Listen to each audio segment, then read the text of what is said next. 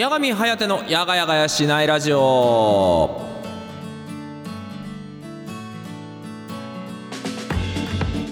はいどうも皆さんやがちゃっちゃというわけでやがみんことやがみはやてでございます。というわけでございまして10月5日の水曜日夜の10時となりました。皆さんいかがお過ごしでございましょうか？というわけでございましていやー10月入っちゃいましたよ。ねもう毎回毎回ねあの季節煽りというか期間煽りをやってますけどもあの正直ねこんなネタこすってる場合じゃないんですよ。ええ。あの今ねあの Spotify とかあの要は外部プラットフォームポッドキャストとかで聞いていただいてる方は気づかないと思うんですけどやがやがやしないラジオ今回228回目なんですね。あの気づいたら5年目入ってました余裕で。あのという状況なのでなんか多分ですけどもうあの皆さん季節いかがですか？とかっていうのはもうどうでもいいぐらいこすった。うん。じゃあ何を話すかと言われたら困っちゃうよね。それはね全くもって別問題なんですよね。いや困った困った。というところでございますけどもね。あの最近ですねあのあんまりラジオには影響値ないんですけどあのマイクとかねカメラとかをちょっとまたいろいろと再検討してるわけですよ。でお金があるわけではないのであのすぐに切り替えられるってわけではないかもしれないですけどマイクはほぼほぼ限界だと思うんだよな。これ以上音良くなるかって言われたら難しい気がしてるんだけどまあでもねあのやっぱりですけどカメラの映像もそうですしあとはこのマイクとかもね今後どういう風にしていこうかなっていうのを最近ちょっとまたカタログいろいろと並べてあのうむむむむってやってます。あのそれこそね難しかったのがねマイク。ねこの今使ってる NT1A っていうマイクがえー、っと何でしょうこれがロードってところの会社なんですけど3万円ぐらい。でちょっと前まで1回運用してたえー、っと手話の SM7B っていうマイクが5万するんですよ。私はこっちの方が音好きなんですね。なので別に高いお金を払ったからいい音になるわけではなくてまあもちろんそこにはねマイクの種類がどうのこうのとか周波数がどうのこうのみたいないろんなオタッキーな話があるんですけど死ぬまで終わんないだろうな。この度は。ね。あのー、マウスとキーボードが決まっただけでもよしとしますか。な、えー、ヤガミンことヤガミハヤテがお送りしております。ヤガミハヤテのヤガヤガヤしないラジオ。本編はねこんなオタッキーな話はしないでね皆さんからのお手紙読んでいきたいと思っておりますのでよろしくお願いします。というわけでございまして本日も30分。よかったらちょっとしたヤガミの小話にお付き合いしてあげてください。よろしく。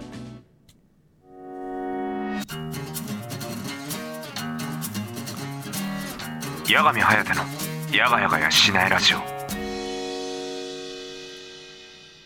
今月の築地報告のコーナーはい、というわけでやってまいりました。今月の築地報告のコーナーです。こちらのコーナーはですね、えー、毎月毎月番組内にて設定されておりますテーマトークに沿って皆様からのお便りを募集しておりますというコーナーとなっております。というわけでございまして、10月に皆さんに募集しておりますテーマトークはこちら、教えてあなたのやる気スイッチの押し方はい、というわけでこういうテーマトークでですね、えー、皆様からお便りの方を募集させていただいております。というわけでございまして、えー、早速1つ目は、実はですね、今回先発投投手よりも先にヒュッと投稿してくれた方もいらっしゃったんですが、先発投手は先発投手の方がいいでしょう。というわけで、いつも通りこの方からいきましょうね。えー、こちらペンネーム、靴下に収まる消せからいただきました。えーと、こちら、先ほどのテーマトーク、ね、自分スイッチの仕方、やる気を出す方法っていうのを聞いてますね。あー、今月のお題は消せとっても得意ですよ。なぜなら毎日やってるからえへん。ということで、やる気スイッチ押し押しマンの消せですよ。やがちゃっちゃ。はい、やがちゃっちゃ。えー、消せのやる気スイッチの押し方その1。上がる靴下を履く。消せ、仕事場で靴を履き替えるタイミングが多いのですよね。なので、ちょこちょこ足元を見ることが多いのですが、その時のテンションの上がる可愛い靴下を履いていると、この後も頑張るぞって思えるんですよね。わーい、靴下。えー、や、最近は八神さんにプレゼントしたこともある、えー、猫ちゃんシリーズの三毛猫がお気に入りです。その子の靴下ばっかり履いてます。猫可愛いね。八神さんはこれを身につけるとやる気スイッチがにつながる。ねみたいなものはありますか？可愛いね。随分と。ねこれはなんかあのすごい普通になんか可愛らしいやる気スイッチの押し方だなと思いました。なるほどね。身につけるものか。個人的にだけどアップルウォッチかな。うん。アップルウォッチ身につけてるときはあ今からなんか気合張ってかなきゃいけねえぞやるぞみたいな。あの自分の中でのあの仕事のオンオフのモードが結構ね切り替わることが多いかななんていう風に思いますね。靴下ね。あのね、八神ね、靴下何にも面白いことないのよ。なんでかっていうと、あのー、24個ワンセットの靴下かなを2個買ってるんですよ。まだ開いてないのすらあるんです。何が言いたいかっていうとずっと同じ靴下履いてるんですよ。あの語弊がないように言うとずっと同じ種類の。要は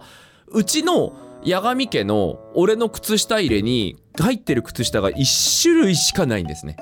なので、もうね、基本的にはなんでこれこうやったかっていうと、一番の理由っていうのは、あの、洗濯終わった後がめんどくさい。あのちゃんとできてるかどうかみたいのをね、やるのがめんどくさいっていう理由で、あの、基本的には、あの靴下1種類しか持ってないんですけど、あとね、とんでもないお知らせですけどね、えー、YouTube 組の方、えっ、ー、と、録画ボタンを相変わらず押し忘れておりましたので、えっ、ー、と、映像はこの後から入っていきますので、お楽しみください。よろしくお願いします。というところなんでございますけど、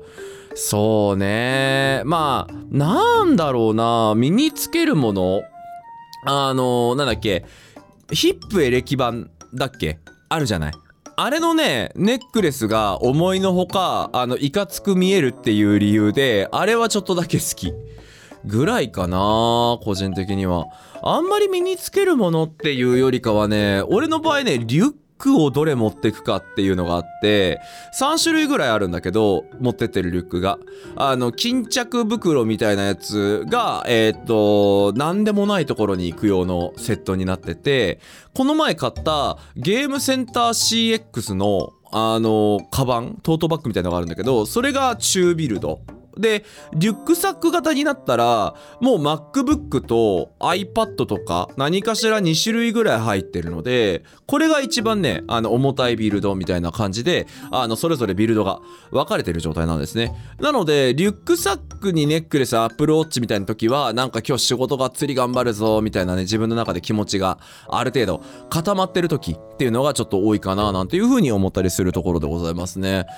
でもそうだな。そんなもんぐらいかな。それこそ俺なんだろう。洋服に関しては結構ミニマリストでそれこそあのたまに着てる服で赤い服があるんですけどあの赤い服も4着持ってるんですよ。なので連日会うと着替えてないの？って見えることがあるんですけどあのちゃんと靴下も変わってるしシャツも変わってるんだけど同じのを使い回してるみたいなこともねあの結構あったりするところでございます。それでは、えーと、続いてのお便り読ませていただきたいと思います。次はこちらペンネーム紫さんからいただきます。ました。ありがとうございます。というわけで、えー、八神さんこんばんは。やがちゃっちゃです。紫です。はいどうも。やがちゃっちゃ。えー、今月のお題あなたのやる気スイッチの仕方ですが私にとっては毎朝の日課の八神さんが前の日に上げている動画を見ることです。はあありがたいね。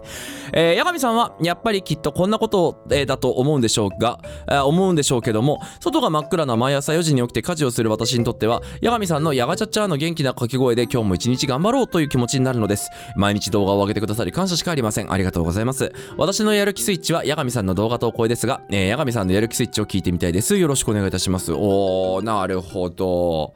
でもね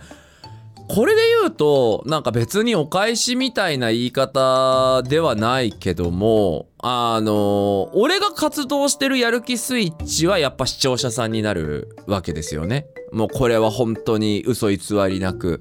あの何て言うんですかね。せっかくだしラジオだから残りの時間超突っ込んだ話しましょうか。めちゃくちゃ突っ込んだ話しますね。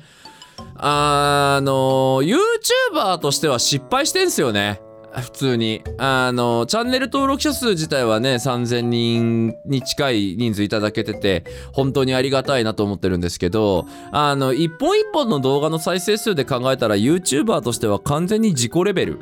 なんですよ。あの活動をやめてしかるべきレベル。うん。収益性のかけらもないしあの現状のねやってる方法だと伸びしろもないしって状況なので別に今やってる活動をやめてしまってもいいと思うんです正直。でもなんかそれって嫌じゃないですか。ね。あの別に特に理由はないけどなんか伸びなかったからやんなかったって嫌だなと思ってて。であの私の基本的なその思想というかモットーみたいなところのお話をしてよいのであれば一人でも多くの人があの動画を見てくれて楽しいなと思ってくれたり愉快だなと思ってくれるんだったら続けたいって思ってるんですね。であのー、これはねあの結構なんか遡るんですけど昔ねあのうっちゃんなんちゃんの「売りなり」って番組があってそこに感銘を受けてるところがめちゃくちゃあるんですけど売りなりであのポケットビスケッツっていうねあの千秋とキャインのウド鈴木とうっちゃんなんちゃんのうっちゃんが3人で組んでるポケットビスケッツっていうユニットトがあったんですけどあのこの子たちの新曲が破壊されちゃって、えーっと新曲デビュー権っていうのが剥奪されるんですよね。なのでポケットビスケッツは事実上活動が中止に追い込まれてしまってでなんだけど、えー、とそんな中手紙であの「いつまでも応援してます」っていう手紙を受け取って、えー、と千秋たちがその人の家千葉県なんですけどその人の家まで向かってあのお家の中でミニコンサートするんですよ。あの持ち曲3曲ぐらいしか当時ないのかな。でその時に千秋が言うんですけどあの一人でも聞いてくれる人がいるんだったら声が枯れるまで歌い続けるみたいなこと言っててわすごいいい言葉だなと思って。でそのなんて言うんでしょう。俺は別にタレントでもなければ芸能人でも有名人でもアイドルでも何でもないんですけどだけどなんか自分が何かしらの行動を移してそれをアウトプットした時にそれを楽しみにしてくれたりとか喜んでくれる人っていうのがいるんですよね。変な話で。あの言っちゃうとねあのだったらなんかもっと有名なね YouTuber とか VTuber とかの配信見に行ったらいいんじゃないかなと思うんですけどここがいいっていう人がいるんですよ。でここがいいっていう人がいるのであれば個人的には戦ってたいなというふうに思っていてあの本当に今があるっていう状況なんですよね。なんで本当にねなんか聞いてくれてる人がいなかったらとっくの昔にやめててもおかしくないんですよ私は。って考えると本当に自分の中でもうちょっと頑張ってみるかっていう風に言わせてくれるやる気スイッチって間違いなくみんななんですよね。だってこのラジオだってねさっきもそんな話しましたけどもうこのラジオ228回目ですよ。1年ってえー、っと52週でしょ？だから208週超えた時点で3年5年目でしょ？うん。もうこれ5年やってるんですよ。で5年やってるのにいまだに手紙来てあのーなんか楽しんでくれてる人がいたりとか。あとはずっとねあの音源版をアンカーっていうツールを使ってあのポッドキャスト版とかいろいろ配信してるんですけどそちらで聞いてくれる人もちらほらと数字が見えてきてああ誰も聞いてねえわけではねえんだなみたいなことをあのめちゃくちゃ感じてます。だからなんていうのかな？こういうのってさ結局双方向的に稼働しなければいけないと思っていて俺が発信したい発信したいっていうだけでやっててもそれはエゴでしかないのですよ。あそれは完全に自己満足というか G の世界でしかなくて。だけどみんなが聞いてくれることによって初めてこれが企画として成立するんですよね。だからね私の場合はやっぱりだけどあのーたまにあるんですよ。殺しに来るようなレベルの水準の誹謗中傷メールとか。あの一撃でマジで息止まるぐらいやる気なくなるようなメールとか届くことがあってそういうのが来た時はねコメント欄をよく見返すようにしてます。ね。あのコメント欄にはね今まで動画見てくれたたくさんの方々のたくさんのコメントが残ってるのでそのコメントを見ることであの自分の中の HP あの回復するようにしてます。なので本当に私はね皆さんからやる気スイッチをあの本当にね八神颯の中の人っていうのはあの嫁と二人三脚で仕事をやってるんだけどそこの人生に関しては嫁からこの八神颯っていうのは本当に皆さんからあのなんでしょう戦う武器をいただいて毎週毎週やらせていただいているような気がします。なのでね私にとってのねやる気スイッチはなんかそれっぽくそれこそファンさんに聞こえるかもしれないけどそんなこと全くなく本当に皆さんがこうやって一緒に遊んでくれることなのかもしれません。いつもありがとうございます。ですしねあのもっともっとたくさんの人に一緒に遊んでいただけるようにあの頑張っていきたいとはもちろん思っているのでなのでねあのここからまた新しいコラボとかそういうことをいろいろと持ち込んでいくことによってですねあのさらに多くの方を巻き込んで、えー一緒に楽しめるように頑張れたらいいのかななんていうふうに思っていたりもしますので、まあ、こちらに関してはねあのどういうふうに動くかってことと戦略立てってのがめちゃくちゃ難しいのであのなかなかねはっきりしたものが投げられなくて申し訳ないところではあるんですがゆっくりゆっくり楽しみにしていただければなと思っております。この「やがやがやしないラジオ」に関してもねあの近々久しぶりにあの生配信ってっていうのもね、あの、検討しておりますので、生でね、1時間ぐらい皆様からのお便り読ませていただく機会とかも作っていきたいと思いますので、今やってることだけじゃなくて、今やってることをさらにボリュームアップ、バージョンアップした状態でですね、少しでも皆様にお届けできるように頑張っていきたいと思っておりますので、もうそちらに関してはですね、ちょっと長い温かい目で見ていただけたら幸いかなというふうに思っております。よろしくお願いいたします。というわけで、えー今週は1週目なのでテーマトークの更新はございません。来週新しく11月のテーマトークの方も発表していきたいと思っておりますので、何卒よろしくお願いいたします。いやいやいやいや、ありがたいお手紙でございました。お二つともありがとうございました。というわけで、以上、ヤガミンの築地報告のコーナーでございました。皆様もお気軽にお便りを投稿してください。お便り皆様からどしどしお待ちしてます。あー動画が撮れてない投稿者コメントが貼られてないサムネイルが間違ってるあー終わらない八神颯のやがやがやしないラジオふつおたフリートーク近況報告のコーナー。はいというわけでふつおたフリートーク近況区のコーナーです。こちらのコーナーではテーマトークの設定は特になく皆様からのお便りをお待ちしております。というわけでこちらの方もね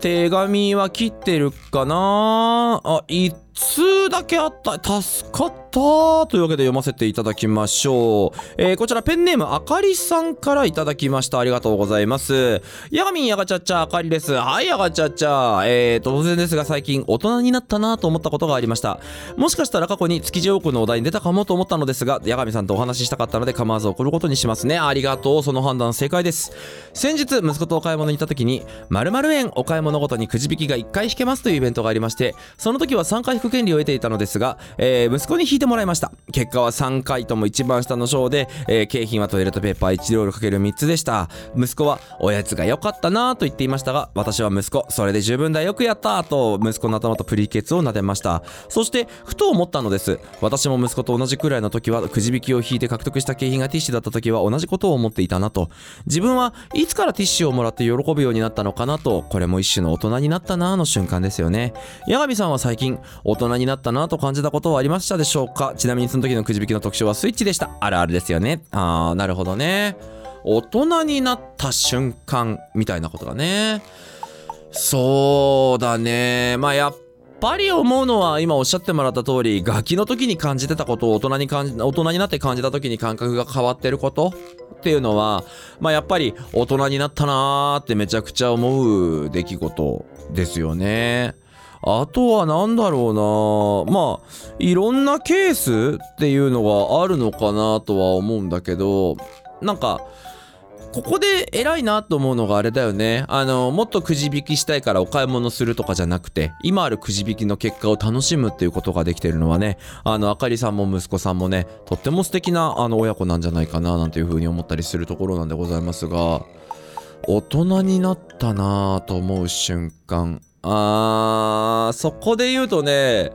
大人になったなぁなのかわかんないんですけどその今結局個人事業主っていう立場なのでそのお金の管理っていうのが自分なんですよね。ええ、でそこで行った時にねあのー昔だったらなんだろうな例えば嫁がさまだ彼女だった時にさディズニーランド行きたいねとか言ったら今度行けたらいいねって言ってたのが例えば最近で言うとディズニーランド行きたいなって言われた時にしれっとあのーなんでしょう、えー行きたいっつったってお前仕事ちゃんとやってないじゃんブツブツみたいな話した後にあのボソって帰る前にあの自分の部屋にね帰る前に何月何日ね予約しといたよみたいなことが言えるようになったこと。うん。なんか要は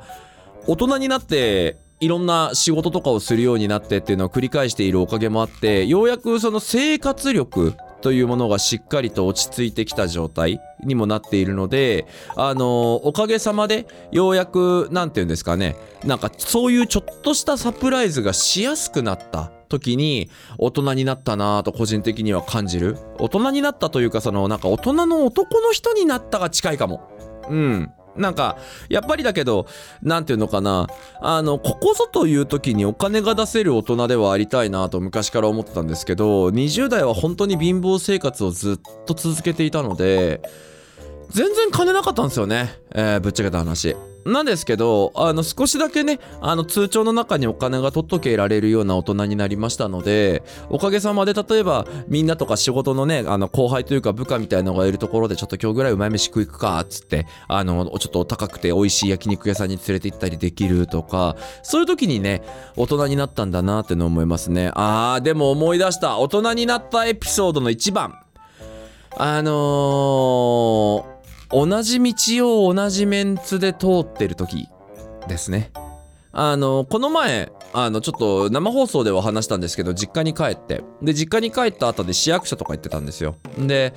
そこの市役所の近くに、あの、ちょっと安くて美味しくて有名な定食屋さんがあったんですけど、そこ行くかって話になって、親子と、両親と3人で行ってきたんですよね。で、飯食って、で、帰ってってやってたんですけど、助手席と運転席が違うんですよ。もともとは、それこそ助手席と運転席と後部座席も違うか。もともとは親父が運転してて、お袋が助手席に乗ってて、俺とか妹が後部座席に乗ってたんですよね。なんだけど、なんか、その日、自分で買った車に自分が運転してて、助手席に父親が乗ってて、後部座席に母親が乗っててって時に、なんていうんすかね。自分が子供の時にしてもらってたことを今親にしてるんだなと思った時になんかめちゃくちゃ年取ったの感じましたねうんなんか自分も大人になったし親父おふくろも体ボロボロになってきてんなみたいなやっぱりねあの親父とかおふくろ見てると腰の曲がり方とかさ喋り方の時のさあの歯があんまりないのかしんないけどふがふがする感じとかさあのそういうのを見ててなんか俺の中での親父とかおふくろの記憶っていうのが多分だけど十何年前で止まってるんですよ。だからこの前会った時になんかめちゃくちゃ老けてて両親とも。なんかじじとばばになってて。でじじとばばになっててなんか話しててもなんか聞き取れないようなことがあったなあというふうにあのもうあったしとかなんか本当になんか年取ったんやろうなーっていうのをめちゃくちゃ痛感してなんかあれですよね。そのたまごっちじゃないけどさあのベビーキッズヤングアダルトみたいな感じじゃないけど俺らも木が一個後ろに行ったし両親も木が一個後ろに行ったんだなっていうのをなんかめちゃくちゃ痛感しましたね。だからなんつうのかなあの個人的に思ってることがあってなんかそれっていうのが両親にあと会うのって1日分ないんだろうなと思ってるんですよ。っていうのがたまにね実家帰ってね最近どうだよこうだよじゃあねお疲れみたいなことすることはもちろんありますけどそれはもちろんありますけど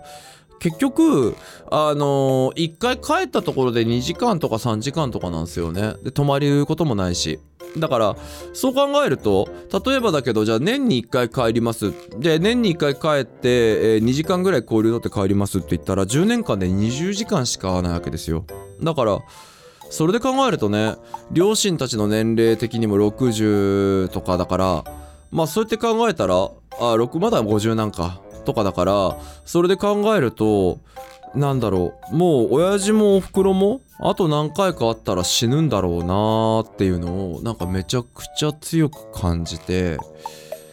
帰りの車の中何とも言えない気持ちになりましたね。なんか何が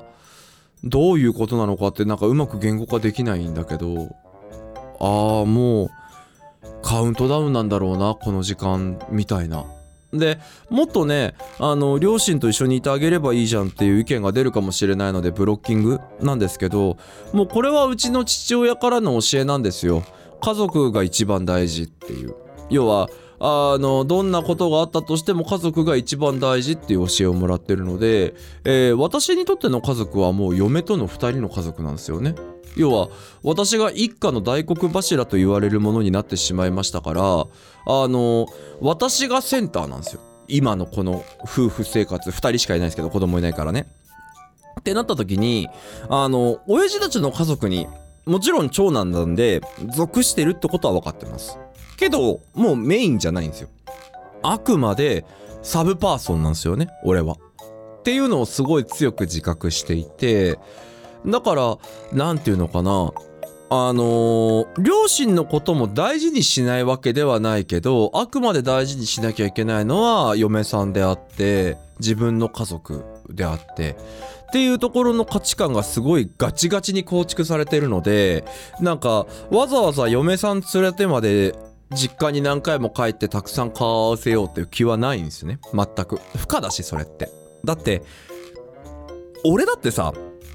嫌じゃないよ。嫌いじゃないし嫌じゃないけど嫁さん方の両親と会う時緊張するもん。普通に。めちゃくちゃ緊張するもん未だに。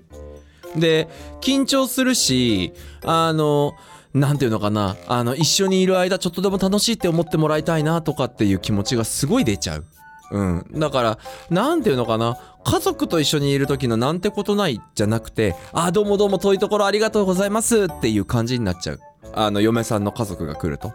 うん。やっぱ、もてなす気持ちが発生してしまうんだよね。で、ってことはだけど、あの、嫁さんもうちの実家来たらもてなす精神が発生してるわけじゃん。で、家族を大事にするってことは、あの、嫁さんのこと大事にしなきゃいけないから、嫁さんの家族も大事にしなきゃいけないわけ。だから、嫁さんの家族のために動くのは全然いいんだけど、なんていうのかな、俺だけ扶養から抜けてるみたいな感じ。って言えば分かりやすいのかもしれないんだけどそういう感覚値で生きてるのでもう残念ながらねあのーなんかまあなんか例えばだけどね旅行チケットとかプレゼントしちゃって旅行行ってこいよとかいうことはあるかもしれないけどあのーなんかその時にねめちゃくちゃ大人になったなって思いました。でなおかつだけどねあの実家に帰るってなると俺がもう本当に遊んでもうずっとね住み親しんでた地域に行くことになるんですけどあまりにも建物が違うんですよね。正直言って。なんか見覚えがあるものが全然ないんですよ。はっきり言って。でそうなってくるとその時にまたねなんか大人になった感ちょっと感じますね。うん。要は自分も時間の経過をしているのでだから街並みが変わったんだとかそういうことをねちょっと受け止めつつ感じながらなるほどなるほどと思いながらですねあの基本的には日々を過ごしてます。だから少しずつ少しずつ今この収録してる間も時間が経過してるってことは大人にどんどんなってるんでしょうね。先進年齢は17歳で止まってるんですけどね正直本当に。あのなんて言うんです？食ったらね下ネタで笑ってた時代で頭の中は止まってるのでなかなか自分の中ではピンとこないんですけども。でもやっぱりね周りの人からはねそれ相応の年齢の動きっていうのは求められるわけでだから自分たちがどうであれどんどんどんどん大人にならなきゃいけないわけですよ。大変ですけども。なのでねあの今このねラジオ聞いてくれてる方の中にもね自分はまだまだ子供だって思ってる人もいるかもしれないし実際に子供のねあの年齢の方で聞いてくれてる方もいるかもしれないしいろんな方々がいるかもしれないんですけど大人になっていくってことは何でしょう感受性が更新されていってある種完成することだと思うんですね。であのーだからこそ完成してない今を楽しんでほしいんですよ。今って本当に1回しかないから。ね。あの例えばだけどね昔はそうだったはずなんですよ。例えばだけどディズニーランド行ってエレクトリカルパレードとか見たら1回目は絶対に胸が躍ったはずなのに。5回10回と行くとねあの電飾がピカピカ消えたり光ったりしてるしてるしながらの状態であの音楽流れながら人が行進してるだけのパレードじゃねえかって見れる人もいるわけですよ。だけど絶対もったいないんですその見方。ね。ぜひともだけど毎回毎回エレクトリカルパレードってまっすぐ楽しんだ方がいいんです。だけど大人になるって何かに気づいてくってことだからそれがどんどんどんどん損なわれていってしまったりすることがあるわけですよ。だからこそね今を生きている間にですね今をリアルを楽しんでいただきたいと。ねすごい少しでもねあの楽しんでいただいていろんなことを頭の中記憶に残していただきたいなと個人的にはめちゃくちゃ強く思います。なんかすげえ真面目な話をした気がしますがそんな番組ではございませんのでご安心ください。というわけでございまして以上ふつおたとかもろもろのコーナーでした。はい、エンディングのお時間です。こちらの番組では皆様からのお便り募集しております。お便りの方はですね、えーこちらそれぞれの聞いていただいているプラットフォーム概要欄のところにもございますので、そちらの方からお便りいただけると嬉しいなと思っております。えー、ふつおたのコーナーと、えっ、と、こちら築地報告のコーナーですね。えーテーマトークがあった方が嬉しい人は築地報告に、なくない方が嬉しい人はフリートークの方にですね、お便りの方を寄せていただけたら幸いかなというふうに思っている次第でございます。はーい。10月入ったんですけどあのパーマが取れかけてる気がしてちょっと不安なんですよね。なんかストレートになってきてるっぽい気がするんですよね。なんか結構ねパーマかけてあのいい感じに遊びたかったんですけどまあトップのところとかまだちょっと残ってる気がするんですけどなんかねあれだよね1万何本払って2時間半から3時間待ったパーマがすぐ外れるのってすごい損した気持ちになるよね。また行かなきゃいけないのかみたいなね。すごい悩ましいところなんでございますけども。ね。まあちょっともうちょっとね髪の毛の具合見ながらですねあの場合によってはまた美容室っていうのも検要検討かなというふうに思っている今日この頃でございます。さあというわけでねもういよいよねえー、っと秋の訪れというところでございましてえー、っと半袖がね寒くなってくる日もね増えてまいりましたというところでございますけども皆さんもねあの衣替えもそうですし季節の変わり目なのでイメージチェンジするならいいタイミングでございますしあとはね季節の変わり目だから体調を崩さないようにしっかりと栄養のあるものを食べる飲んでいただくというのもですねこの時期だと思います。皆さんもぜひともご自愛しながら毎日を楽しく過ごしください。というわけでここまでのお相手は私八神こと八神ハイテがお送りしました。また来週水曜日同じ時間にお会いしましょう。See you next time. せいちゃん。バイバイ。おやすみなさい。